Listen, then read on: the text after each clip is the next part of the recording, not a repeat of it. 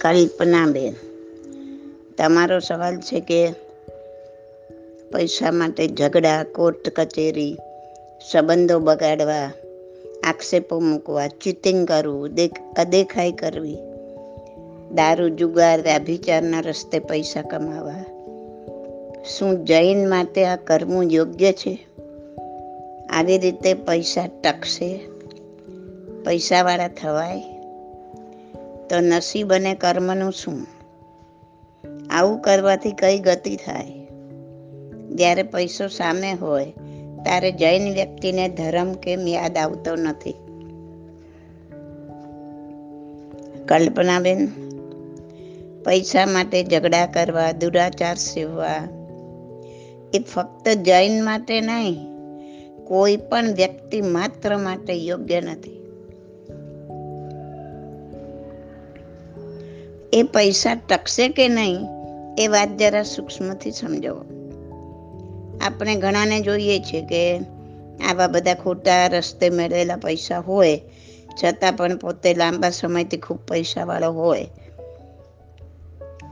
અને આ જોઈને આપણને ધર્મ કર્મમાં વિશ્વાસ આવતો નથી. કે જો ને આ અનિતિના પૈસે પૈસા કમાવા વાળો લેર કરે છે ને નીતિવાન માણસો ભૂખે મરે છે. ગરીબાઈમાં જીવે છે. પણ એવું હોતું નથી.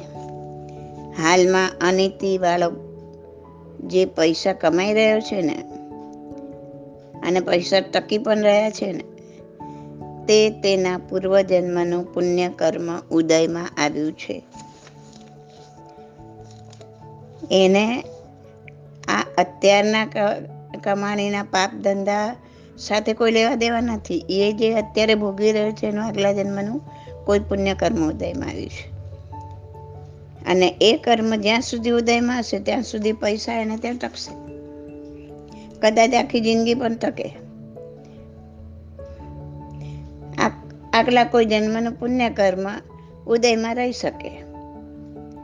અને જે અત્યારે પૈસા કમાવા માટે અનિતિ કરી રહ્યો છે ને તે કર્મનો બંધ તો તે જ ક્ષણે તાત્કાલિક એ બંધ પડી જ જાય અને એ પાપનો બંધ જ પડે.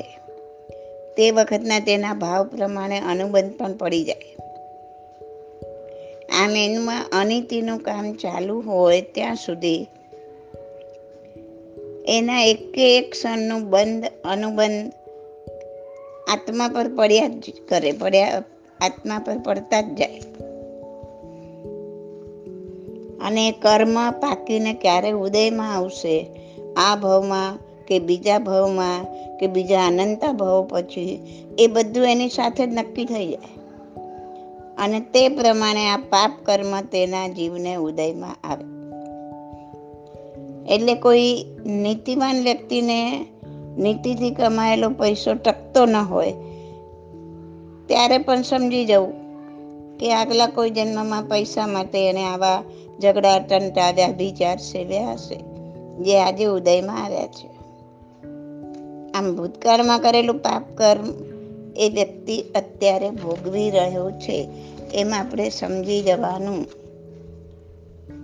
ને ત્યારે આવા બધા સ્ટેટમેન્ટ નહીં કરવાના કે ભગવાન કેવો છે, ભગવાનને દયા નથી આવતી આવા સારા માણસને આવું દુઃખ આપે છે. આવા બધા આપણા સ્ટેટમેન્ટ લોકોને ગેરમાર્ગે દોડે, દોરે છે. તમારી એટલી જાગૃતતા હોવી જોઈએ કે ભગવાન વિતરાગી છે. તેમને કોઈ વહાલા કે કોઈ દવલા નથી. કોઈને દુઃખ આપે ને કોઈને સુખ એવા ભગવાન નથી. આ ભાઈ નીતિવાન છે, તો એનું ફળ ભવિષ્યમાં એને મળશે. અત્યારે એનું જ કરેલું કોઈ પાપ કર્મ ભોગવી રહ્યો છે. એમાં ભગવાન શું કરે? એવી રીતે કોઈ અનીતિવાળાને જોઈને એવું કોઈ સ્ટેટમેન્ટ ના કરવું કે ભગવાન તને જોઈ લેશે, ભગવાન એને જોઈ લેશે, એનો પૈસો ટકશે નહીં. કેમ કે હમણાં ને હમણાં એવું કશું થવાનું નથી અને પેલા અનીતિવાનને તો ચગવા માટે હવા મળી જશે કે તુમારા कैसे तुम्हारा भगवान भगवान कुछ है ही नहीं देखो मेरा कुछ बिगड़ा मुझे कुछ हुआ અને અજ્ઞાની જૈન જૈન છે પણ એને આ જ્ઞાન નથી આ સમજ નથી તો એને આપણે અજ્ઞાની જૈન કહેશું જૈન ખરા પણ અજ્ઞાની તો અજ્ઞાની જૈનને પણ એમ થઈ જશે કે અનિતિથી પૈસા કમાવામાં કાંઈ ખોટું નથી, કાંઈ વાંધો નથી. જો ને પેલો ખોટે માર્ગે મેળવેલા પૈસાથી કેટલો લેર કરે છે. માટે જે છે તે બરાબર સમજી જવું કે આ ભાઈ એના આગલા જન્મના કોઈ પુણ્ય કર્મને લીધે લેર કરે છે. પણ આ જન્મમાં પૈસા માટે આચરેલા પાપ કર્મ એને ભોગવ્યા વગર છૂટકો જ નથી. આમ પૈસો આવે ત્યારે ભગવાનને ક્રેડિટ આપવી ને પૈસો જાય ત્યારે ભગવાનને ક્લેમ કરવો. આ બધા દ્વંદમાંથી આ મિથ્યાત્વમાંથી સમજીને બહાર નીકળી જવું. આવા સ્ટેટમેન્ટ કરવા નહીં. આવા પાપ કર્મ કરવાથી પૈસા માટે દુરાચાર આચરે, એવા પાપ કર્મ કરવાથી આત્માને દુર્ગતિમાં ભટકવું પડે છે.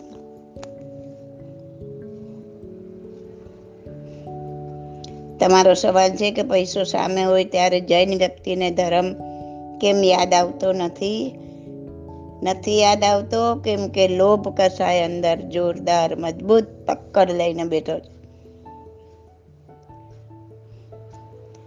પણ એવા પણ ઘણા આત્મા છે જેમનો લોભ કસાય મંદ પડી ગયો છે અને પૈસો હોવા છતાં સંયમપૂર્વકનું સુંદર જીવન જીવી રહ્યા છે. કેટલાક આત્માઓ પૈસાનો ત્યાગ કરી ચારિત્ર ગ્રહણ કરવાવાળા પણ છે, એવા રત્નો પણ છે. ભલે આ દુનિયામાં કંકર ઘણા દેખાય, પથરા ઘણા દેખાય, પણ કંકરોની વચ્ચે પણ ક્યાંક ક્યાંક રત્નો પડ્યા છે, જેને લીધે આ પૃથ્વી ટકી રહી છે. Okay? This audio is by Subodhi Masaliya my contact number is eight eight five zero zero eight eight five six seven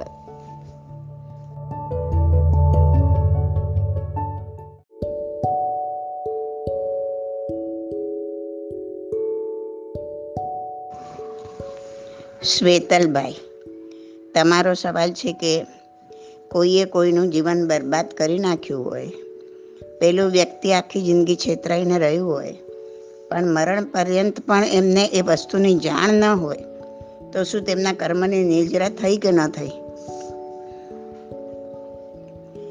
શ્વેતલભાઈ, આ કેસમાં આપણે બંનેની દ્રષ્ટિથી વિચારીએ. જેણે બીજાનું જીવન બરબાદ કર્યું છે, તે વ્યક્તિને આપણે કહીશું મિસ્ટર એ. અને જેનું જીવન બરબાદ થયું છે, તે વ્યક્તિને કહીશું મિસ્ટર બી. હવે મિસ્ટર બીને પણ પેલા મિસ્ટર એ સાથે બાંધેલા કોઈ પૂર્વ કર્મ જ ઉદયમાં આવ્યા છે.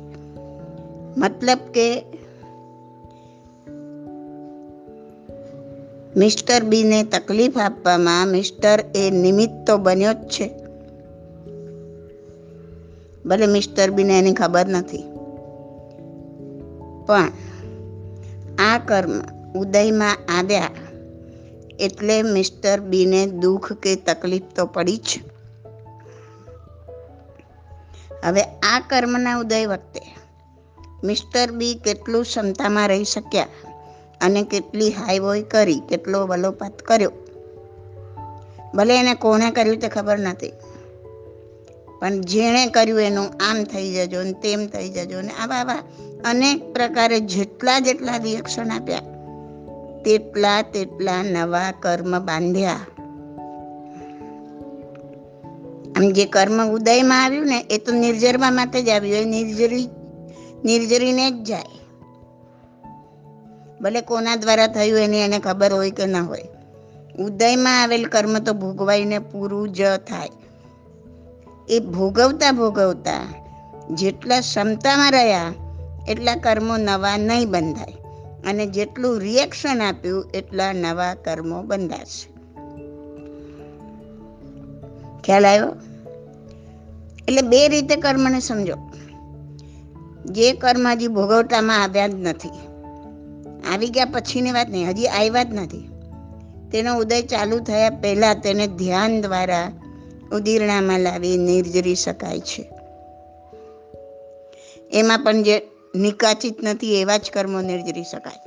જે નિકાચિત હોય તો પાછા ભોગવટામાં આવે છે. પણ જો તમે આ રીતના નિર્જરવાનો પ્રયત્ન નથી કર્યો, હવે ધારો કે હું આજે ધ્યાન દ્વારા જે કાંઈ તપ બારે બાર તપનો સમન્વય કરીને હું મારા કર્મ નિર્જરવાનો પ્રયત્ન કરું, તો એમાં ક્યારે કયું કર્મ ઉદીર્ણામાં આવશે ને કયું નિર્જરાશે એ મને નથી ખબર. પણ જે હશે, જે જે બી નિર્જરાઈ જશે, એ, એનો ત્યાં ખત્મ થઈ ગયો. એમાં નિકાચિત નહીં હોય એ કર્મ, ઉદીરણામાં આવીને નિર્જરાઈ જશે. પણ જો મેં આ રીતના નિર્જરવાનો પ્રયત્ન નથી કર્યો, અને નિર્જર્યા નથી કર્મને, તો તે તે કર્મ, એક પછી એક, જેમ એનો સમય પાકશે, તેમ ઉદયમાં આવશે આવશે ને આવશે જ. એની જાતે આવશે. આ તમે તમારી ઈચ્છાથી ઉદીર્ણામાં નથી લાવ્યા એટલે આ રીલ કેવી ફરશે? સ્લો ફરશે. આ રીતના કર્મ નિર્જરતા ઘણો સમય વીતી જશે. ને વળી આ રીતના ઉદયમાં આવેલ કર્મ નિર્જરી તો જશે જ. જે ઉદયમાં આવ્યા એ નિર્જરવા માટે જ આવે, એટલે નિર્જરી તો જાય જ. પણ એના ઉદય દરમિયાન જેટલું જેટલું આપણે રિએક્શન આપ્યું એટલા એટલા નવા કર્મ બંધાયા. એટલે જૂનું ઉદયમાં આવ્યું એ તો ગયું, જવું જ પડે એને જવા માટે જ આવે. પણ એની સાથે આપણે જેટલું રિએક્શન આપીએ છીએ, એટલા નવા કર્મ પાછા બાંધીએ છીએ, એટલે નવા કર્મનો ઢગલો થઈ જાય અને એના ઉદય વખતે જેટલું ક્ષમતામાં રહે, એટલા નવા કર્મ નહીં બંધાય. ઉદયમાં આવી ગયેલા માટે આ વસ્તુ છે. આમ એક કર્મનો ભોગવટો પૂરો થશે ત્યાં બીજું કર્મ નિર્જરવા આવી જશે. અત્યારે કર્મનો ઉદય આવ્યો છે. એ હું કેવી રીતના ભોગવું છું? એ રીતના નવા કર્મ બંધાય. એ કર્મ ઉદય એનો પૂરો થયો તો પછી બીજા કર્મનો ઉદય આવશે. આમ બધું નિર્જરવાનું તો છે જ. પણ ઓલું તમે સ્પીડી નિર્જરી શકો છો. અને જે ઉદયમાં નથી આવ્યા એ કર્મ. અને આ માનવ ભાવમાં જ કાર્ય થઈ શકશે. બાકી નહીં થાય. ઉદીરણામાં લાવીને નિર્જરવાનું કાર્ય નહીં થાય. પછી આ બધા, આ તમે જુઓ છો કે આ ઝાડ ને બધા વૃક્ષો ને કેન્દ્રજીવો ને બધા વર્ષોના વર્ષો એક જ જગ્યાએ ઊભા રહીને તાજ, તડકો બધું સહન કરીને પોતાના કર્મો જે બાંધેલા છે એ જીવે, એ બધા નિર્જરી રહ્યા છે એ લોકો. એ નહીં નિર્જરે તો એનો સમય પાકે એટલે કર્મ આવી જ જાય નિર્જરવા માટે. પણ એની મરજીથી નથી નિર્જરતા તો કમ્પલસરી છે, એટલે કામ નીજરા એટલે કરોડોના કરોડો વર્ષો સુધી આ રીતના નિર્જરતા નિર્જરતા કર્મને ઓછા કરે. અને આપણે મનુષ્યો કર્મ આવે ઉદયમાં એને નિર્જરતા નવા નવા પાછા ખૂબ બાંધી લઈએ. પણ મનુષ્યને એ એક શક્તિ આપી છે કે પોતે પાપથી પાછાડી હટીને બારે બાર તપનો સમન્વય કરીને પોતે ધ્યાનમાં કર્મને ઉદીરણામાં લાવીને એને પોતાની મરજીથી પોતે ક્ષમતામાં રહીને નિર્જરી શકે છે. એણે એ જે કામ કરવાનું છે આપણા માનવ ભાવમાં કરતા નથી. જૂના તો જે છે એ પછી ઉદયમાં આવવાના જ છે કારણ કે આપણે નિર્જરા નથી. અને જે ઉદયમાં આવશે એ નવા કર્મ બંધાવીને જશે. ખ્યાલ આવ્યો? આમ આખી જિંદગી આપણે કરેલા કર્મ, એક પછી એક ઉદયમાં આવ્યા જ કરે. જે ઉદયમાં આવ્યું તે નિર્જરી જશે, પણ નવા અનેક કર્મ બંધાઈ જશે. એટલે એનો આપણા જન્મ મરણના ચક્કરનો એનો અંત આવતો જ નથી. ખ્યાલ આવી ગયો? એટલે તમારો જે સવાલ છે એ સમજાઈ ગયો ને? કે એને ભલે જાણ હોય કે ના હોય, એને તો એ કર્મ ઉદયમાં આવ્યું. ઓલો ભાઈ તો નિમિત્ત બન્યો હશે મિસ્ટર એ તો. એ નિમિત્ત બન્યો. આને એની ખબર હોય કે ના, પણ એને ઉદયમાં આવ્યું એટલે એ કર્મ તો નિર્જર્યું. ભોગવાઈ ગયું. પણ એ ભોગવતા ભોગવતા કેટલાય નવા કર્મ બાંધી લીધા, ક્ષમતામાં રહ્યા, એટલા નહીં બાંધ્યા, જેટલું રિએક્શન આપ્યું, હાય બોય કરી, એટલા બાંધી લીધા. એટલે આનો અંત આવતો નથી. Okay this audio is by Subodhi Masaliya my contact number eight eight five zero zero eight eight five six seven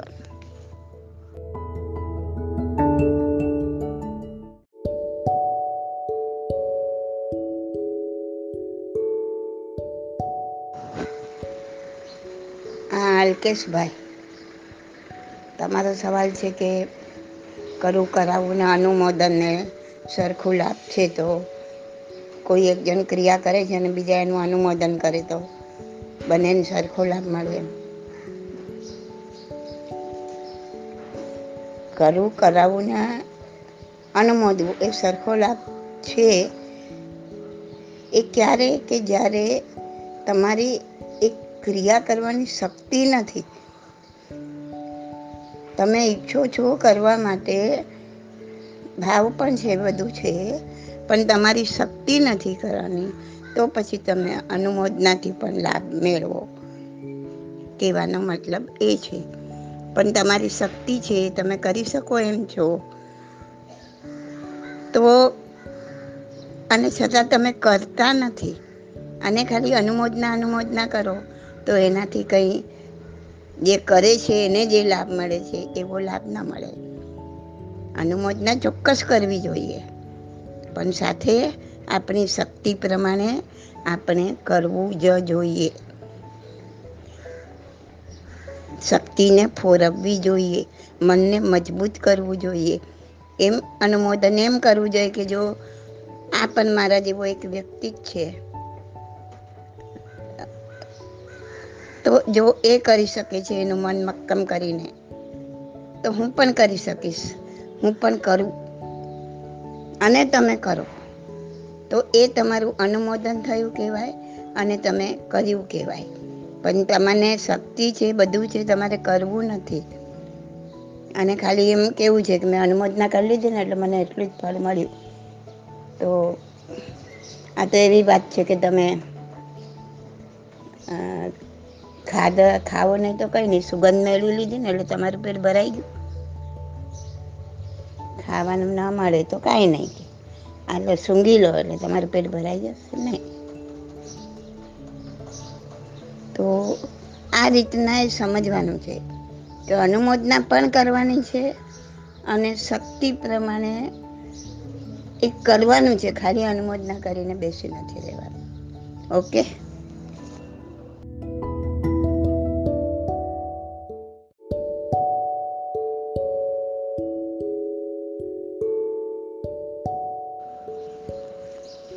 બિપિનભાઈ જય જિનેન્દ્ર.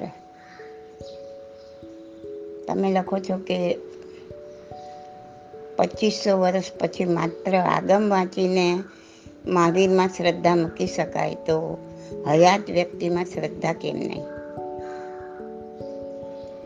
બિપિનભાઈ આપણે મહાવીરમાં શ્રદ્ધા મૂકીએ છીએ. કેમ કે મહાવીરે સાડા બાર વર્ષ સુધી ધ્યાન સાધના કરીને કેવળ જ્ઞાન પ્રાપ્ત કર્યું હતું. એટલે કે એમનો આત્મા સંપૂર્ણપણે કર્મથી મુક્ત થયો હતો. ને સંપૂર્ણપણે મુક્ત થયેલો આત્મા સંપૂર્ણ જગતને વિશ્વને સાદ્રશ જોઈ શકે છે. જે મારી સામા સામે આવો તો એનું પ્રતિબિંબ પડી જ જાય તમારું. એમ આખું જગત, આખું વિશ્વ ત્રણે લોક એમને પ્રતિબિંબિત થાય. અને જેમને ત્રણે લોક પ્રતિબિંબિત થયા હોય, એની વાણીમાં ક્યાંય જૂઠ ન હોય, અસત્ય ન હોય. હવે એમને કાંઈ મેળવવાનું નહોતું તો એ અસત્ય શું કામ બોલે? આપણે અસત્ય બોલીએ છીએ કાંઈક કાંઈક કારણસર. કાંઈ ના હોય તો આપણે આપણું માન મેળવવું હોય છે. લોકોના મનને સાચવવા હોય છે, કાંઈ પણ કારણ હોય. એમને હવે કોઈ કારણ નહોતું ખોટું બોલવાનું. જેવું હતું જેમ હતું, પોતાનું અને બીજાનું. જે હતું જેવું હતું, એ જ બતાવ્યું, એ જ કીધું. અને માટે આપણને, આપણે એમનામાં શ્રદ્ધા રાખીએ છીએ. એમના વચનોને માનીએ છીએ. અને એમણે કહ્યા પ્રમાણે જો આપણે પણ સાધના કરીને અનુભવ કરીએ, તો આપણે પણ જ્ઞાન મેળવી શકીએ છીએ, કર્મોને નિર્જરા કરી શકીએ છીએ. એમને જ્ઞાન ક્યાંય બહારથી નથી મળ્યું. જ્ઞાન પોતાની અંદર જથી જ મળ્યું છે. આપણા બધામાં પણ જ્ઞાન અંદર જ છે આત્મામાં જ છે. આત્મા પોતે જ જ્ઞાનનો પુંજ છે. બધા જ આપણે જ્ઞાન લઈને ફરીએ છીએ. જ્ઞાનરૂપી લાલટેન આપણી અંદર છે, પણ એ લાલટેનના કાચ પર કર્મરૂપી ખૂબ આવરણ ચડાવીને આખી કાળાશ પાથરી દીધી છે એટલે લાલટેનનો પ્રકાશ બહાર આવતો નથી. હવે જરાક માત્ર પણ જો કાળાશ બહાર થાય કાળાશ નીકળી જાય, તો આત્મા કેવો છે? એનો એક ઝબકારો એક અંશ અનુભવ થઈ જાય. અને પછી તો ધીરે ધીરે સંપૂર્ણ કાળાસને કાઢતા, પૂર્ણ કર્મોને નિજરા કરતા, સંપૂર્ણ જ્ઞાનનો પ્રકાશ બહાર આવે. તો આપણે મહાવીરને માનીએ છીએ કેમ કે મહાવીરે પોતાના જ્ઞાનરૂપી લાલટેન પરથી સંપૂર્ણપણે કાળાશ કાઢી નાખી, સંપૂર્ણ જ્ઞાન પ્રાપ્ત થયું. અને એ આપણને આપ્યું છે, માટે આપણે માનીએ છીએ એમને શ્રદ્ધાથી. પણ જે આપ, પણ જે અત્યારે કોઈ કેવળ જ્ઞાની વિચારતા નથી અને જો કેવળ જ્ઞાની નથી વિચારતા, તો જે સામાન્ય વ્યક્તિ છે કે જેમણે કેવળ જ્ઞાન હજી મેળવ્યું નથી, તો એમના, અને એ એમના કહેવામાં ક્યાંક જાણે અજાણે પણ અસત્ય આવી જાય છે. એટલા માટે તો કીધું છે, જ્યાં સુધી કેવળ જ્ઞાન પ્રાપ્ત ન થાય, ત્યાં સુધી તીર્થંકરો પણ મોં ખોલતા નથી. ને હયાત વ્યક્તિ જે કોઈ હોય એબીસી કોઈ પણ, એને પોતે તો જ્ઞાન મેળવ્યું નથી, હજી આત્માનો ઉઘાડ એટલો થયો નથી, કેવળ જ્ઞાન મેળવ્યું નથી. એટલે એમાં પણ ક્યાંક યોગ્ય અયોગ્ય વસ્તુ કહેવાઈ જાય. એટલા માટે આપણે મહાવીરના વચનમાં સંપૂર્ણ શ્રદ્ધા રાખવી. ક્યાંક કેવળ જ્ઞાનીનો ભેટો થઈ જાય, તો એમની વાતોમાં સો ટકા શ્રદ્ધા રાખવી. ને સામાન્ય માણસોમાં ની કમ્પેર કોઈની બી સાથે આ સંકિતિ હશે, આ સંકિતિ નહીં હોય આ કે છે એ બરાબર છે આ કે છે ખોટું છે. એ બધાને વન સાઈડ પર મૂકી દઈને એને આપણે આપણો મેઇન પાર્ટ નથી બનાવવો.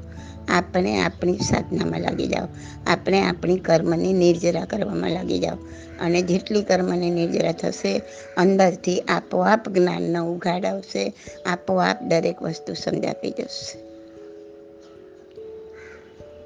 એટલે આ માનવ જન્મ મેળવીને કરવા જેવું એ જ છે. કે આપણે ક્યારે કેવળ જ્ઞાન નહીં મેળવી શકીએ, પણ સંકેતની પ્રાપ્તિ થઈ શકશે જો આપણે રાત દિવસ એની પાછળ પડશું તો. અને એની પાછળ પડવા માટે પાપમાંથી બહાર હટવું પડશે. ઓછો સમય હોય તો સામાયિક લઈને કરો. તો સામાયિકમાં તમે ઘણા બધા પાપમાંથી ટાઈમ બિંગ તો બહાર નીકળો છો. વધારે ટાઈમ હોય તો પૌષદ લો. એમાં પણ તમે પાપમાંથી ઘણા બધા બહાર નીકળે છે. ચારિત્ર પણ એના માટે જ લેવાનું છે કે આ બધા પાપમાંથી બહાર નીકળીએ. તો મન વચન કાયાને સ્થિર કરીને આપણે આપણી સાધના કરી શકીએ. શું સાધના છે? કેવી રીતના કરવાની છે? બધું પ્રશ્નોત્તર રત્નમાલા ભાગ બેમાં મેં બહુ ડિટેલમાં સમજાયું છે. વિપસ્યના સાધનાથી કર્મની નિજરા કેવી રીતના થાય છે એ પણ સમજાવ્યું છે. ફરીથી એકવાર સમજાવીશું. તો બધી ભાંજગળ મૂકીને જેટલા જલ્દી આપણે ચેતી જઈશું અને જેટલા જલ્દી સાધનામાં ઉતરી જઈશું, તો એટલું જલ્દી આપણે આત્માનું જ્ઞાન પ્રાપ્ત કરી શકશું. બાકી બહાર ગમે તેટલા હવા ત્યાં મારશું, કાંઈ નહીં મળે. પરમાં જેટલા જઈશું, આત્માથી એટલા દૂર ખસીશું. ઓકે, વધારે પછી. This audio is by Subodhi Masalia. My contact number is 88500 88567.